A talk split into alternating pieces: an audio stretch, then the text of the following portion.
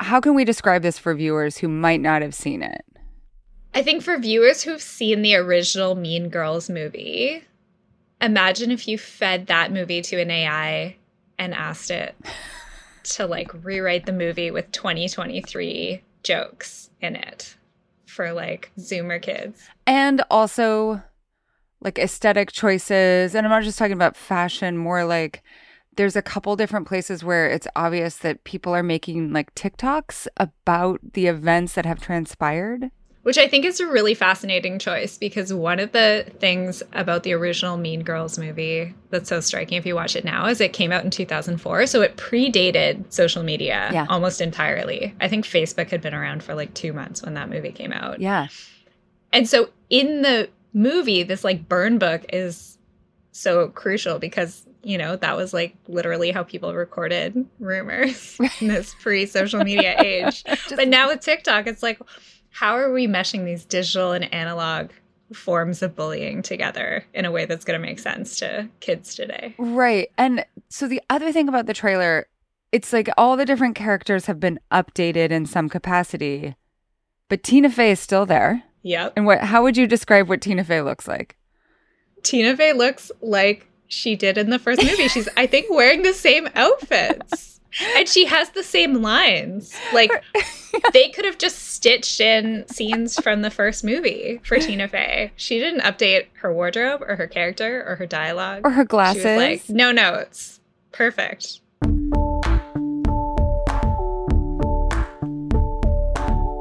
I am Anne Helen Petersen, and this is the Culture Study Podcast. And I'm Michelle Cyca. I'm a freelance journalist and a contributing writer to The Walrus. Is this a musical? It is a musical. And I want to ask, when did you learn that this was a musical? When did you figure that out? Because for me, it wasn't until like a month after I'd seen the first trailer. As will become evident when we answer the questions, I didn't know it was a musical until I started reading the questions that were submitted. And all of like the first five were, why doesn't this trailer admit that it's a musical? And there's a reason for that that I think is fascinating. We'll get there. We'll get there. We should also establish how old we are because I think we're going to talk a lot about positionality when it comes to this movie. So I am, Sure. God, 42, um, and I don't have kids. What about you, Michelle? I am 36. I had to think about that. And I have two kids. And when the first Mean Girls movie came out, I was 17. And yet, somehow in my head, that was only like 10 years ago. Oh, yeah, it was 100% just 10 years ago. And I had just graduated from college. So it was kind of that first foray into like being back into pop culture because at least my college experience was like an extraction from pop culture into like this nebulous area where you weren't connected with anything. I think that's changed a lot, but that was used to be the case. Yeah. So let's talk a little bit about our relationship, even more so to the Mean Girls from 2004. Do you like this movie? Is it a funny movie? Is it a canonical movie for you? What? How do you think about it? So when I when the movie came out, I was in my last year of high school. So it felt like it was really like level with my demographic. Yeah. I think Lindsay Lohan and I are the same age. Fascinating. I was also like kind of a ginger-haired teenager with no social skills, so I really related to her. Uh and and I remember it being really funny. Like I remember all these lines from Mean Girls still feel like they have some kind of cachet or relevance today, right? Yeah. Like if you say, you know, stop trying to make fetch happen, I think probably 90% of millennials will understand that reference. Right. But even at the time I remember there's many jokes about it that feel like they were dated or like kind of jarring then that Yeah. On a on a contemporary rewatch are like shocking. Like what? the- like there's a joke in the movie about how the gym teacher is having an affair with two like Vietnamese students Oh, who are fighting over him. Do you remember that? He's like their boyfriend and they find out that they're both dating him and they're like hitting each other and yelling in Vietnamese and this is seen as like really funny. Wow. And also just like having a- like fighting over having a relationship with a gym teacher, like just wholly inappropriate. And there's a lot of kind of homophobic jokes Yeah. that, you know, the idea like it's okay to call your friend gay if you're doing it in a loving way. Yeah. And the whole like he's too gay to function joke at the time. Wow. It's really wild to think back on it and be like, yeah, this is this is 2004. Well, and the whole know? way that they play Lindsay Lohan coming from Africa is really the joke that she's from Africa but she's white. Yeah, like that's the joke. Like that's the, Yes. the the duration of the joke. It's just that she's white. And that as a white teenager coming from Africa, she approaches the black students in the cafeteria and assumes that they speak Swahili. like there's there's many layers to that. I think it's And there's like all sorts of weight stuff going on, right? yeah. I wonder how that's going to play in 2024. The the whole big prank being making Regina George gain five pounds Right. and hate herself. And totally. so that she doesn't fit into her prom dress. So that she's like too fat to wear her size four dress. Okay. My relation is that I think since I was coming out of college, like I think that I thought that it was like funny. I, I feel like I've always had this interesting relationship with Tina Fey where like I understood that she was supposed to somehow be like the avatar of white feminist humor. But then there was something weird about her. Like she was just too she didn't seem to have um any sort of mode of like self interrogation or growth. And I think that this is something that we're going to talk about is like, I don't think that her humor has grown in any capacity. Yeah. Or evolved. I think that's a fair assessment. And so I think that something felt weird about that at the time. I also knew about that book that the original is quote unquote based on Queen Bees and Wannabes. Mm-hmm. Because I social order is something that has always been really fascinating to me, and that in fact I like I felt like I was a student of social order when I was in middle school and and high school, and so that idea that something was like laying it out so clearly and the difficulties of it, like that was interesting to me. But then I don't know that they they make the the movie so like satirical when it comes to these different groups and how they function and like how obviously bad the plastics are in all these different ways that I don't I don't think that it actually resonated with me or that I found it that interesting, but I thought it was funny. And obviously Lindsay Lohan is a charisma machine too. Yeah, it's really like peak Lindsay Yes. Lohan. She's so charming. She's so good. She's like so believable in that role because I think she was a teenager when they filmed Yeah. it. She's younger than her co-stars. And, you know, it makes it very like sad in retrospect when you watch it and you know how poorly she's going to be treated by the media. yeah. In, you know, coming out of a generation of teen stars who were really like cannibalized by a media that loved to devour its young. I feel like this is the last moment that she had before that happened. And so it is it's it's like Yeah. watching early Britney Spears in that capacity too. yeah. And then this is a, a more difficult question. So I really wanted to have you on the show, and I was like, what could we talk about that's interesting? And this was your suggestion. So why do you think that you wanted to talk about this? When did you first see the trailer?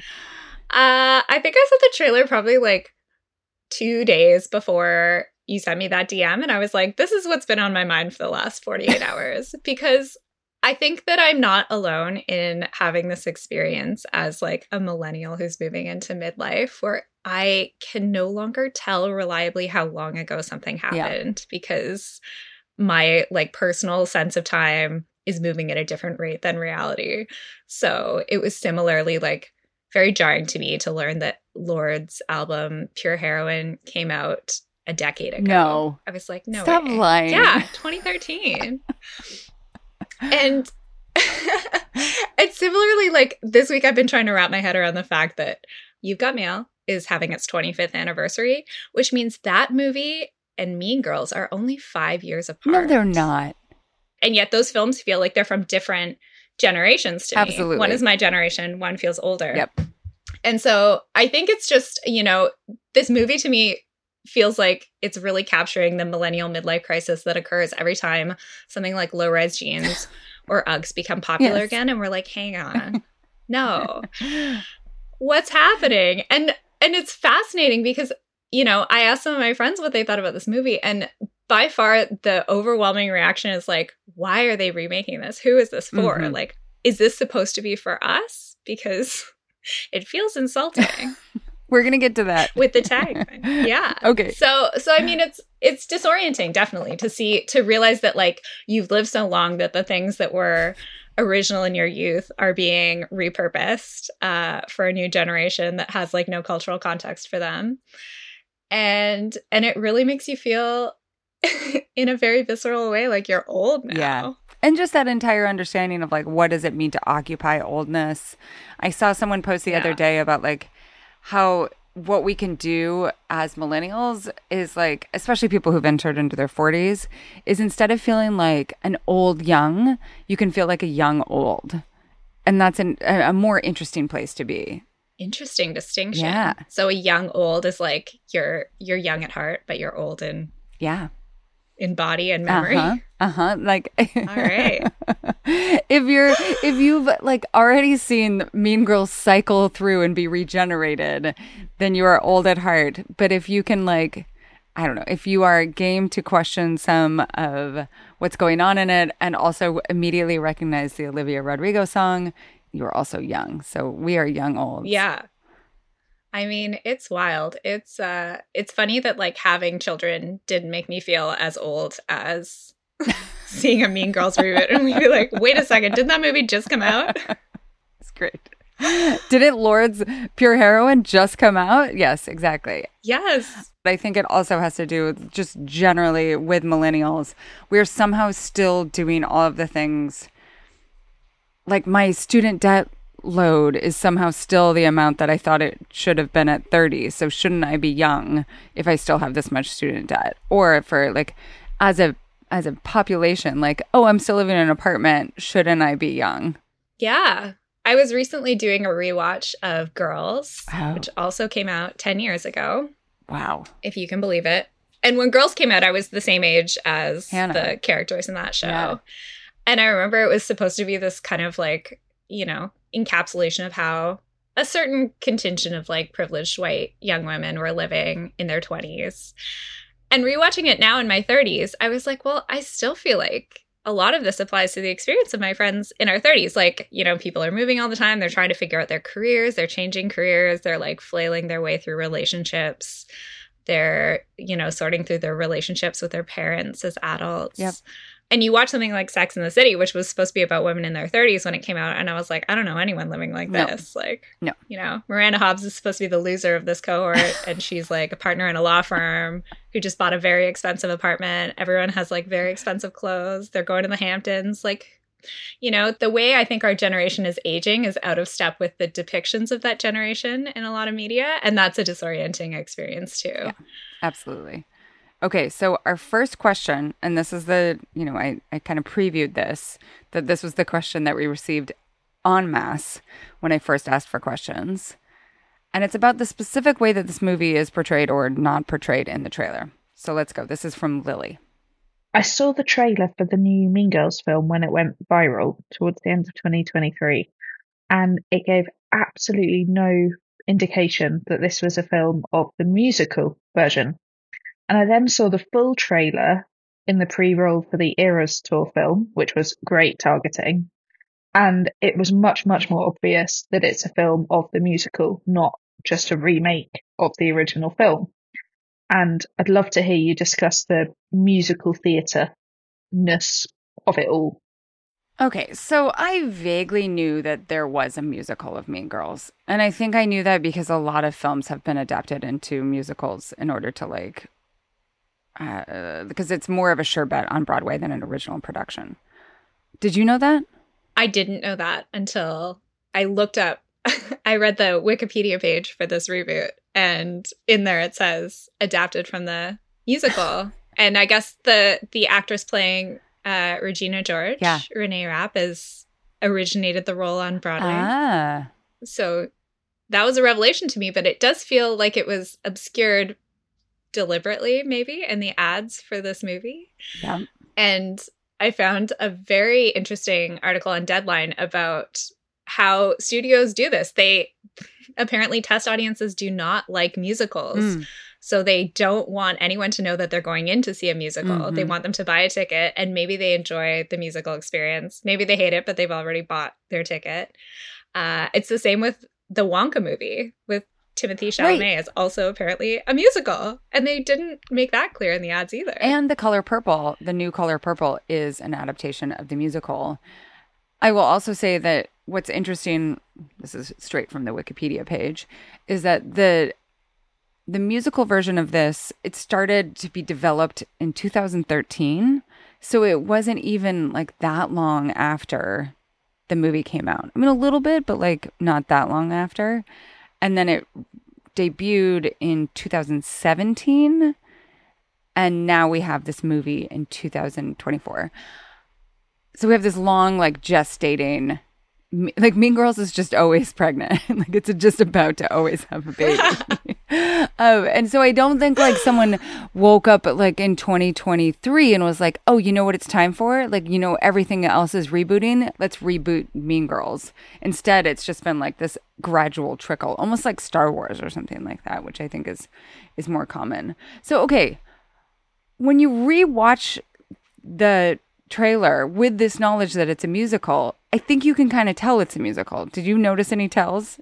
Yes. I mean, one is that there's a character saying dance break, and then the characters break out into choreographed dances, which happens, I guess, at least two or three times in the trailer. Yeah. And that really took me back to do you remember like teen movies when we were younger? Always had some sequence where characters would do a choreographed dance. Yes. Like and it's just 13 like, going on 30. 13 going on 30. Um What's that movie She's all with that. Melissa Joan Hart and Adrian Grenier? I, I only know it because it Oh, was like a, Drive Me Crazy. yes, because Drive Me Crazy was Spears the single from that movie. I mean, this was like a very 90s, 2000s iteration of like a musical where they wanted to have a single that they could market Mm-hmm. from the movie. And how do you get the song in the movie? It's like a dance break in some way, right? Yeah, exactly. And so that, I mean, that brings us back to the question of why not use one of the songs from the movie in the trailer? Why use Olivia Rodrigo? You know, blessed that we are to have her. Maybe the songs in the movie are not that cool. That could be it. Like they but in that case, well, and that's the difference, right? So you have like musical theater type songs versus pop songs. So like the version of musicals that we grew up with that were popular when we were growing up in like the late 90s, early 2000s were movies with soundtracks integrated very forcefully. Right? Like the soundtrack was a mm-hmm. feature in and of itself, both to be marketed, but then also as a vessel to allow characters to dance or to express emotion in some way.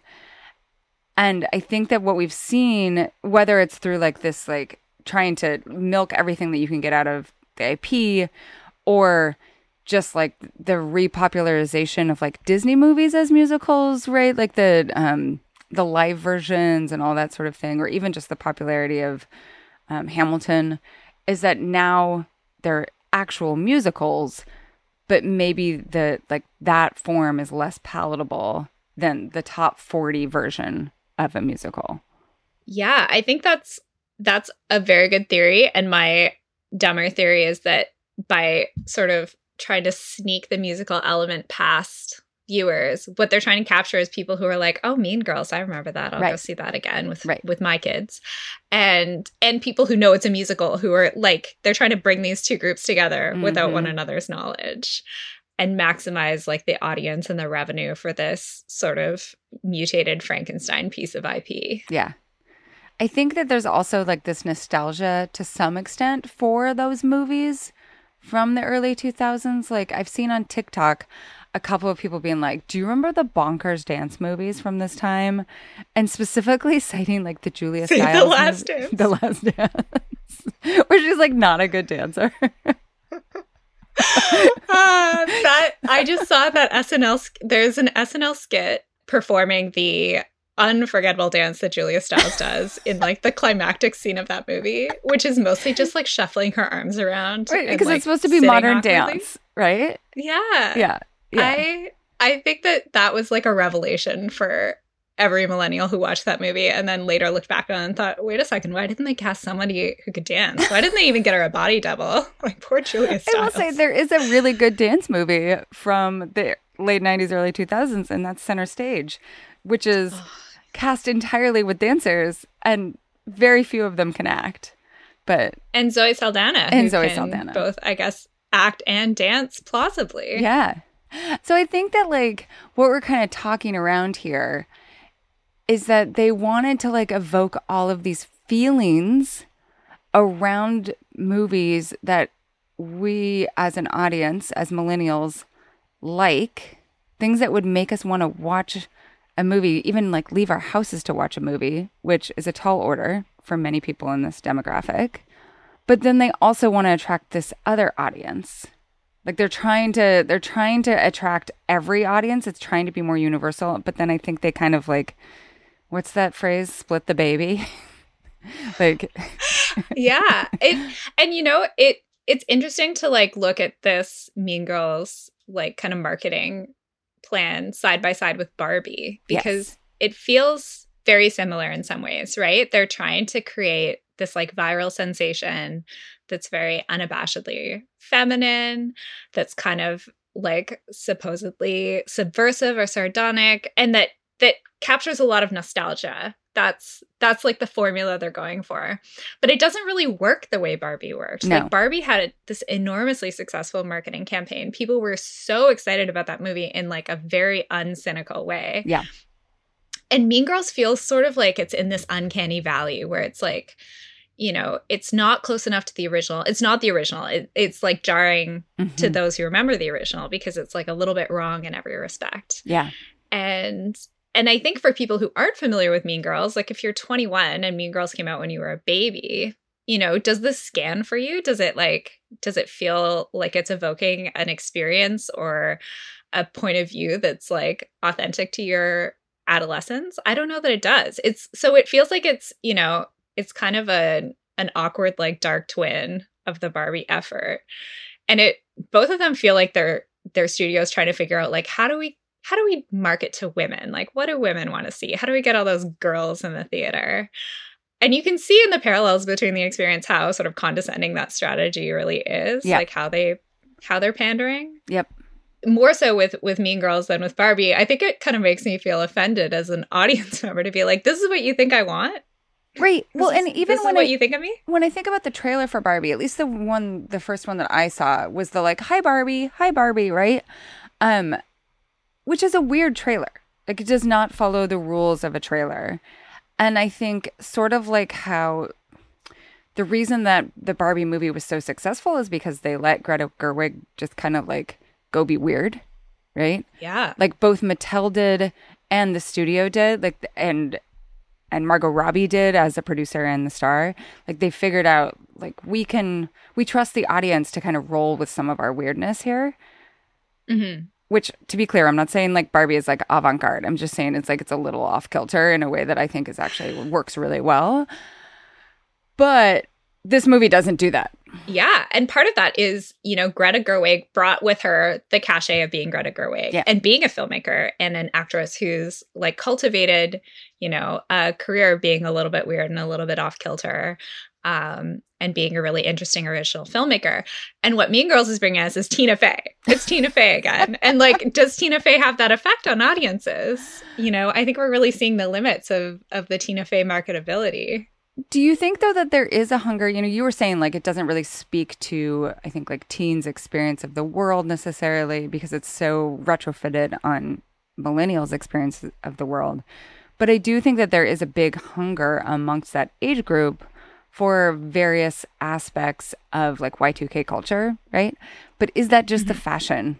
You know, we just taped an episode about the resurgence of early 2000s music and how part of the mm. reason that that music is coming back. There's many different reasons that you can explain certain songs, but part of it is like those songs are easy to dance to. Like they're fun to dance oh, to yeah. in a way that uh, not a lot of music from right now is as fun to dance to. And sometimes can you dance to. boygenius? That's a question. that was exactly. Or like, can you dance to boygenius? You, uh, Billie Eilish, like you can't. Like there's just like a downbeat on a lot of stuff. Then Dua Lipa is like the the rare exception there, which sound to yeah. me Dua Lipa sounds like it could come straight out of 2003. Oh, I agree. Yeah like it is sort of just that cyclical trend energy, right? right? Where like it's always inevitable that people get nostalgic or or rediscover something that was popular in the past and it becomes popular again because it was good 20 or 30 years ago and whatever qualities made it good then are still appealing. You yeah. Know, when I was in university, we listened to Fleetwood Mac and that that was like very appealing to us because yeah. those albums are still great. But I think where it gets sloppy is like you see sort of these big commercial ambitions for like throwing everything at the wall and and trying to make it sell. Yeah. And that's where you start to feel pandered to, I think. Like yeah. you can only revive things if they're worth resurrecting out of the ground. And I don't know that everything is. I don't know that this particular franchise is. Well, and I think you touch on something that's really crucial, which is that I think that younger audiences might discover Mean Girls and love Mean Girls as Mean Girls. Mm-hmm. But that does not make millions and millions of dollars for the studio. Exactly. And you have to, you know, this is the like the marvelification of every sort of filmmaking endeavor now where it's it's less about filmmaker ambitions or audience desires and more about i think like these studio ambitions to have these big meaty endlessly replicable pieces of ip yeah. that you can churn out every couple years. And and i think that you know something i didn't know until i was doing some reading in preparation for this episode was there was a mean girls sequel that came yes. out a couple of years after the original that yes. had tina fey in it. And i think it was kind of a flop. Like it got bad reviews. It went direct to video in the parlance of the time. And and so you know it's like this is always sort of the ambition of a film if it does well is like how can we do more of this thing? Yeah. how can we how can we multiply it? And that can be sequels that can be sort of a fast and the furious style universe building or it can be i think this like effort to sort of retool the original for a contemporary sensibility in a way that kind of reveals like the limitations of the original, right? Like you can't just layer more diverse characters and like contemporary jokes onto a scaffolding that's kind of fundamentally regressive right. from from a contemporary cultural perspective. I'm trying to think now of anything that has done that successfully. I did not watch the Babysitters Club reboot, but I think that people really appreciated it from my sense. Um like something that is reimagined it in a way that is not just like repeating the regression. Yeah. I watched the first season of the Babysitters Club reboot and I found it very charming. And I think it actually channels some of the millennial nostalgia well. There's like really good stunt casting of Alicia Silverstone oh, as yeah. one of the moms. Uh, that's great.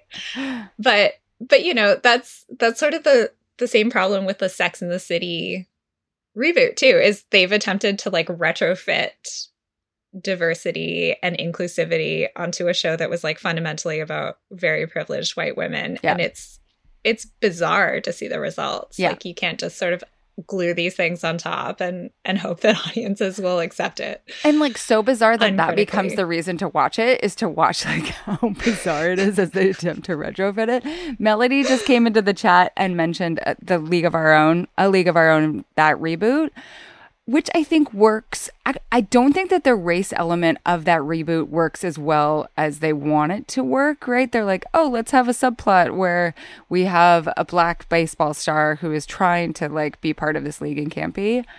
What works really well is the very explicit queerness which was there in the you know it was yeah. implicit in the original movie and they're like oh yeah all these girls are probably gay right and they're like, okay, let's. A female baseball team probably has some queers. Yes, true. Even in the 1940s, can you imagine?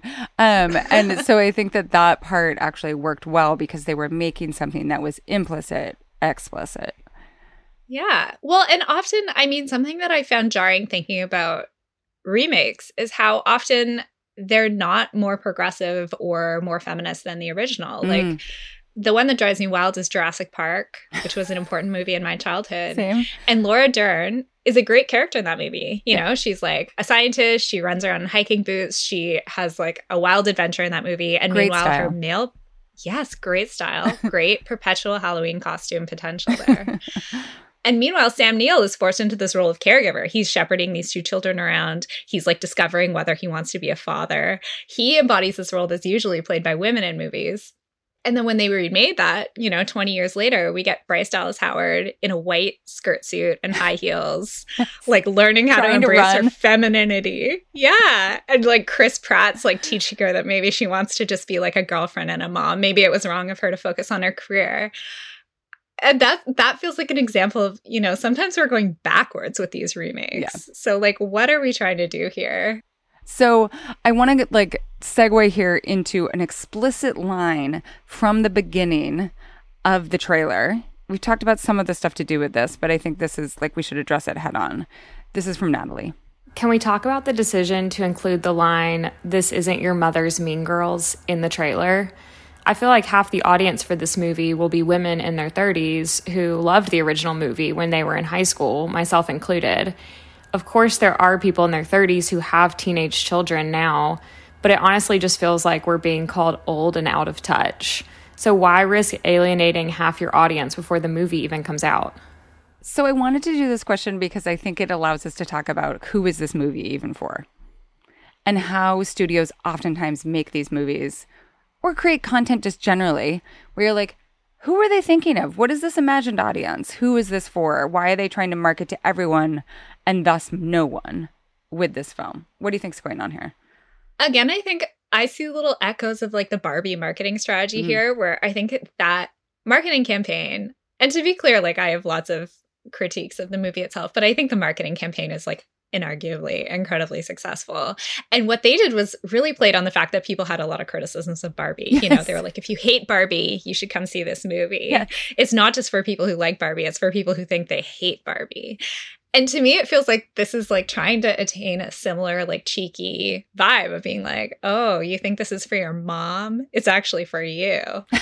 Uh, but again, the problem there is like, who who are the moms and who are the presumably daughters in yeah. this you know in this audience persona because again yeah i i don't think many of the teenage viewers of mean girls have teenagers themselves now though some do and i'm sure they'll make great tiktoks about seeing the film together but to say this is not your mother's mean girls suggests there's something about it that's new and different and like more with it than the old one they're tiktoks they're TikToks. yeah, it's suggesting that this one is going to be like edgier and, you know, more contemporary with the TikToks.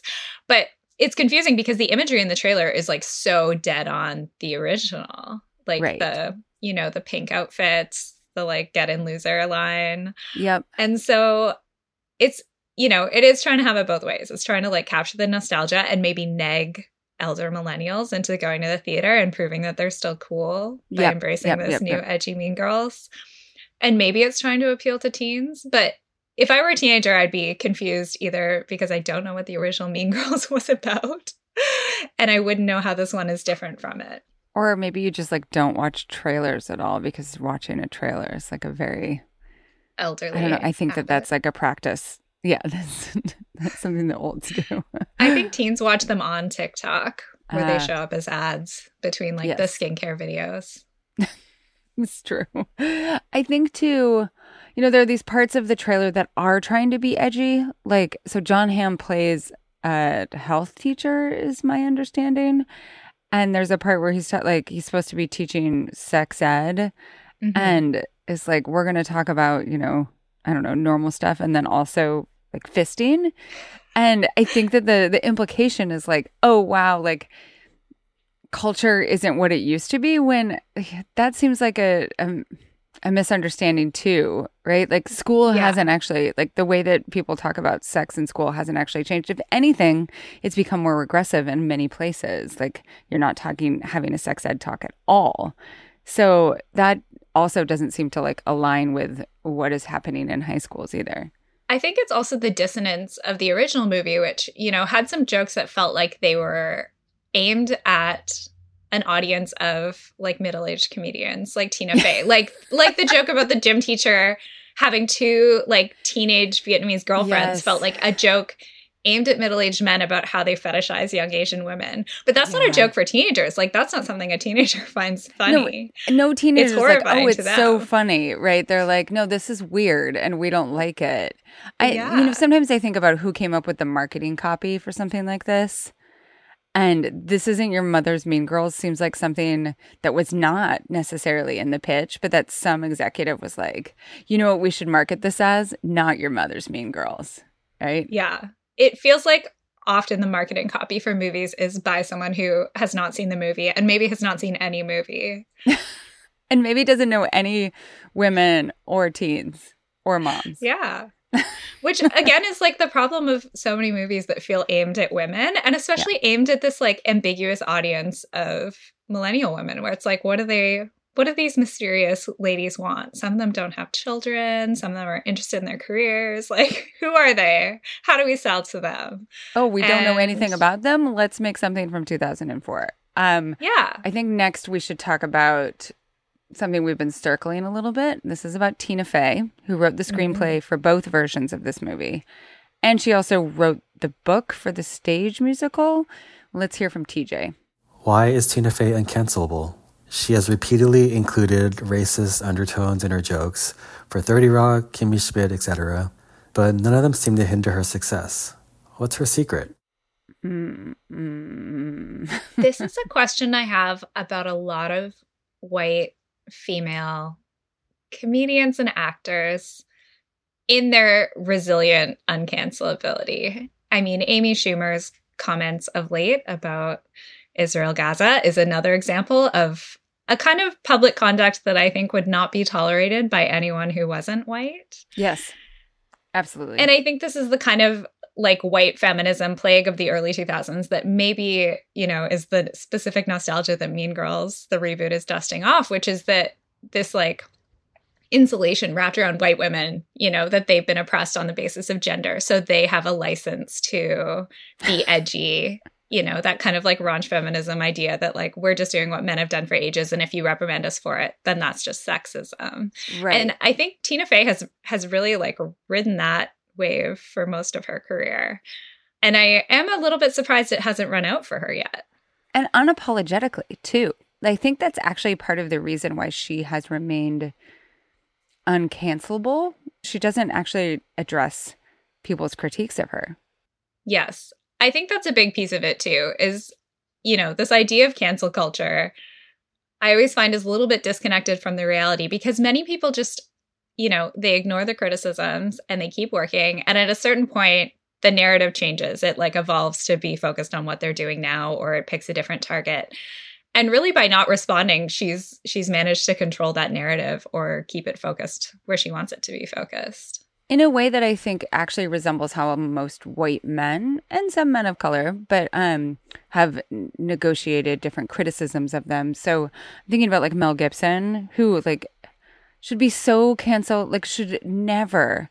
He should be so far down the hole of cancelability, like that. There's no way that he could climb out, and yet here he is appearing in like mainstream movies, like I don't know. And I think so much of it has to do with do you make money and do you have the protection of other people in power in Hollywood? And so Tina Fey's really strong connection to Lorne Michaels, who I know was a producer of this stage play, and I am guessing still has a producer credit on this on the film production. Like she's always going to be able to get this made if she has this connection and the protection of Lorne.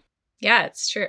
Though it's also interesting to consider like what behaviors, especially in, you know, in female celebrities are considered condemnable. Yes. And I feel like racist jokes are is not one of them, but like think of Winona Ryder's shoplifting scandal that dogged her for years. And like canceled. yeah, she was canceled for doing a little shoplifting, which, you know, arguably a victimless crime against a large corporation. And and certainly I would say like a lesser harm than propagating racist jokes in your right racist your jokes and then like also just her like for me the i think the difficult thing with tina fey or the reason why why she's so resilient is a lot of the ideologies that she's promoting are a little bit more pernicious. Like it isn't as Mhm. obvious some of it's obvious like in kimmy schmidt and like in in 30 rock especially when you revisit 30 rock. But then some of it too what is the name of the movie she was in um, when she's a journalist in the Middle East. Oh, uh Whiskey Tango Whiskey Tango Foxtrot. Foxtrot. totally forgettable.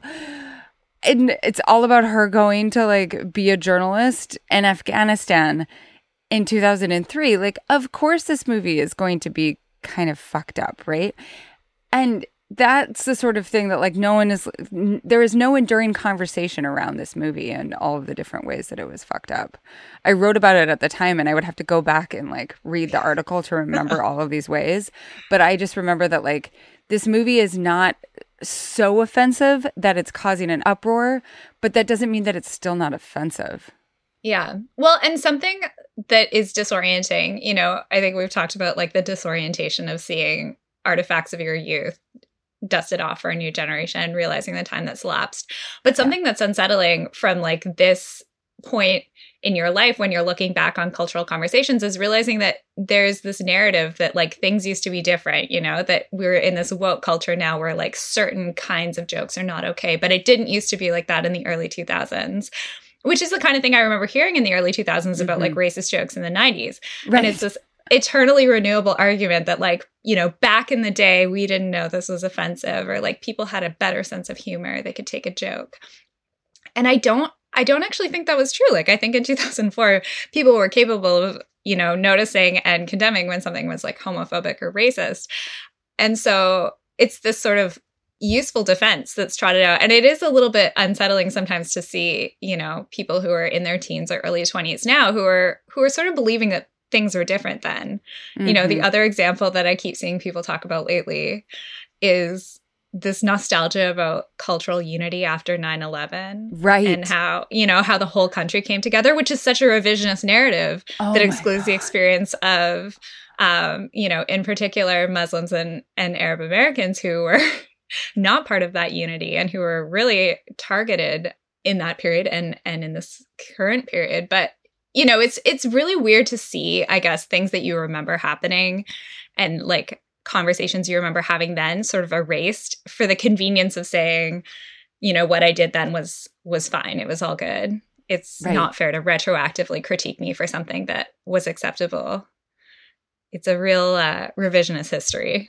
This is actually a great way to talk about our next question, which is all about like why reboots, why this nostalgia for, especially I think this particular time period right now, but a lot of different time periods as well, like the 90s. So, okay, this is from Anna. There are so many throwbacks for millennials, and I don't think other generations had this trend. What is happening with us to drive this? I would just say that it's easy and understandable that we as millennials think that there are a lot of throwbacks for us. You know who had the most throwbacks in the whole world is boomers. There is so much boomer throwback content that happened over the course of the 1980s and 90s. And we don't realize it. We didn't understand it because it wasn't our stuff, right? A lot of it, I think, was slightly rejiggered. So something like You've Got Mail, which is mm-hmm. a, a, remake of content that maybe might have been part of uh, various boomers growing up understanding or like even nostalgia for things like, I don't know, like Happy Days, in my mind, I thought Happy Days was like made in the 50s. It was not. well, and I mean, prior to Mean Girls, Lindsay Lohan's two biggest roles arguably were remakes, right? Freaky right. Friday was a remake, and The Parent Trap was a remake.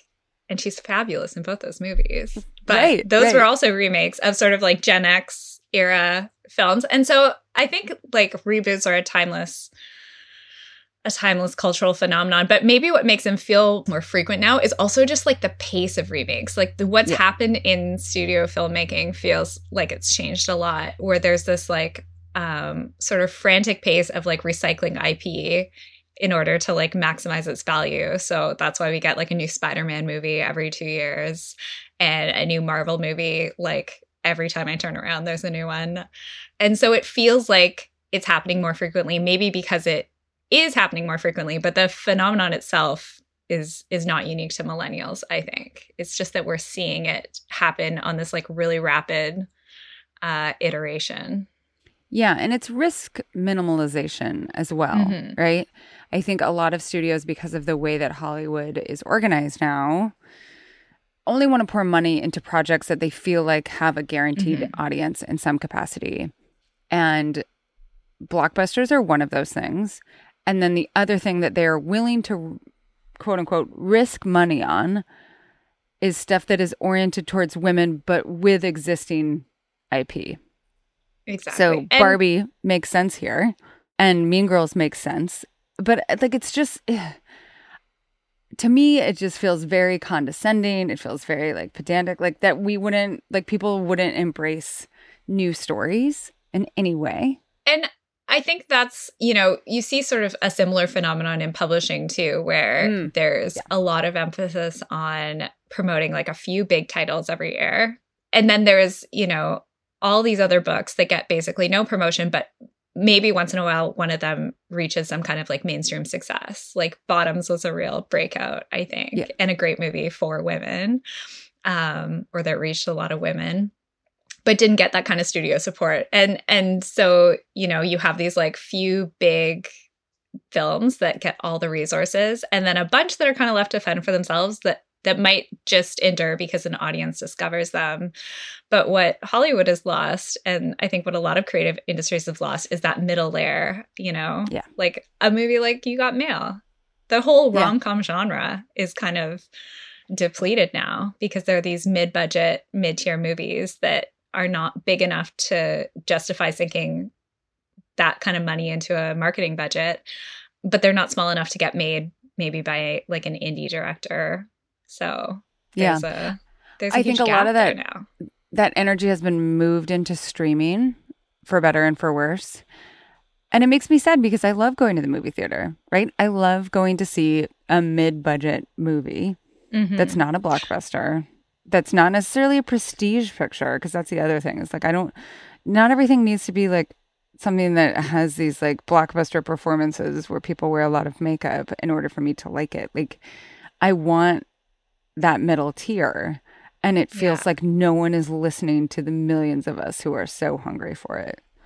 Well, and I think again that's that's sort of what energy Mean Girls and you know it's it's kind of parallel Barbie we're trying to do is get people to go to the movies by promising them like a moment, like a really Yes. um a really experience based you know movie going trip because it's true that the movie theaters and the studios are competing against the the comfort of streaming where you can be at Yes. home on your couch you know looking at your phone without anyone giving you a dirty look in the theater um you can be like a total slob with no respect for the conduct of society at home but at a theater hopefully you're still muting your phone and and so you have to be like promising people not just a great movie but like an experience that makes it worth dressing Yeah. up going to the theater going with your friends like planning a date around it and i mean i think the other movie that did that well in the past i don't know if the third one was successful as much but magic mike as a oh, franchise Yeah. was a cinematic experience like i've never been in a theater where so many people were hooting and hollering at the screen I know.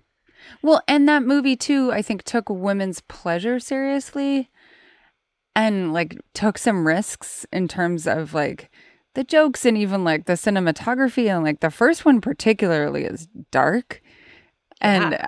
I kind of like how it's like, oh, like the, there's all of this like sexiness, and then also this is dark as shit because like the life is dark. these are movies about the first one i think is about the 2008 recession in yes, particular 100% and and the newest one is also about like the current recession and like the economic challenges of being like in some ways an aging creative in a Yes. depleting industry i think Uh, that they're great movies about the economy that We are also about women's an- pleasure We should do an episode that's just a retro. Like we just watch all three and just go like deep.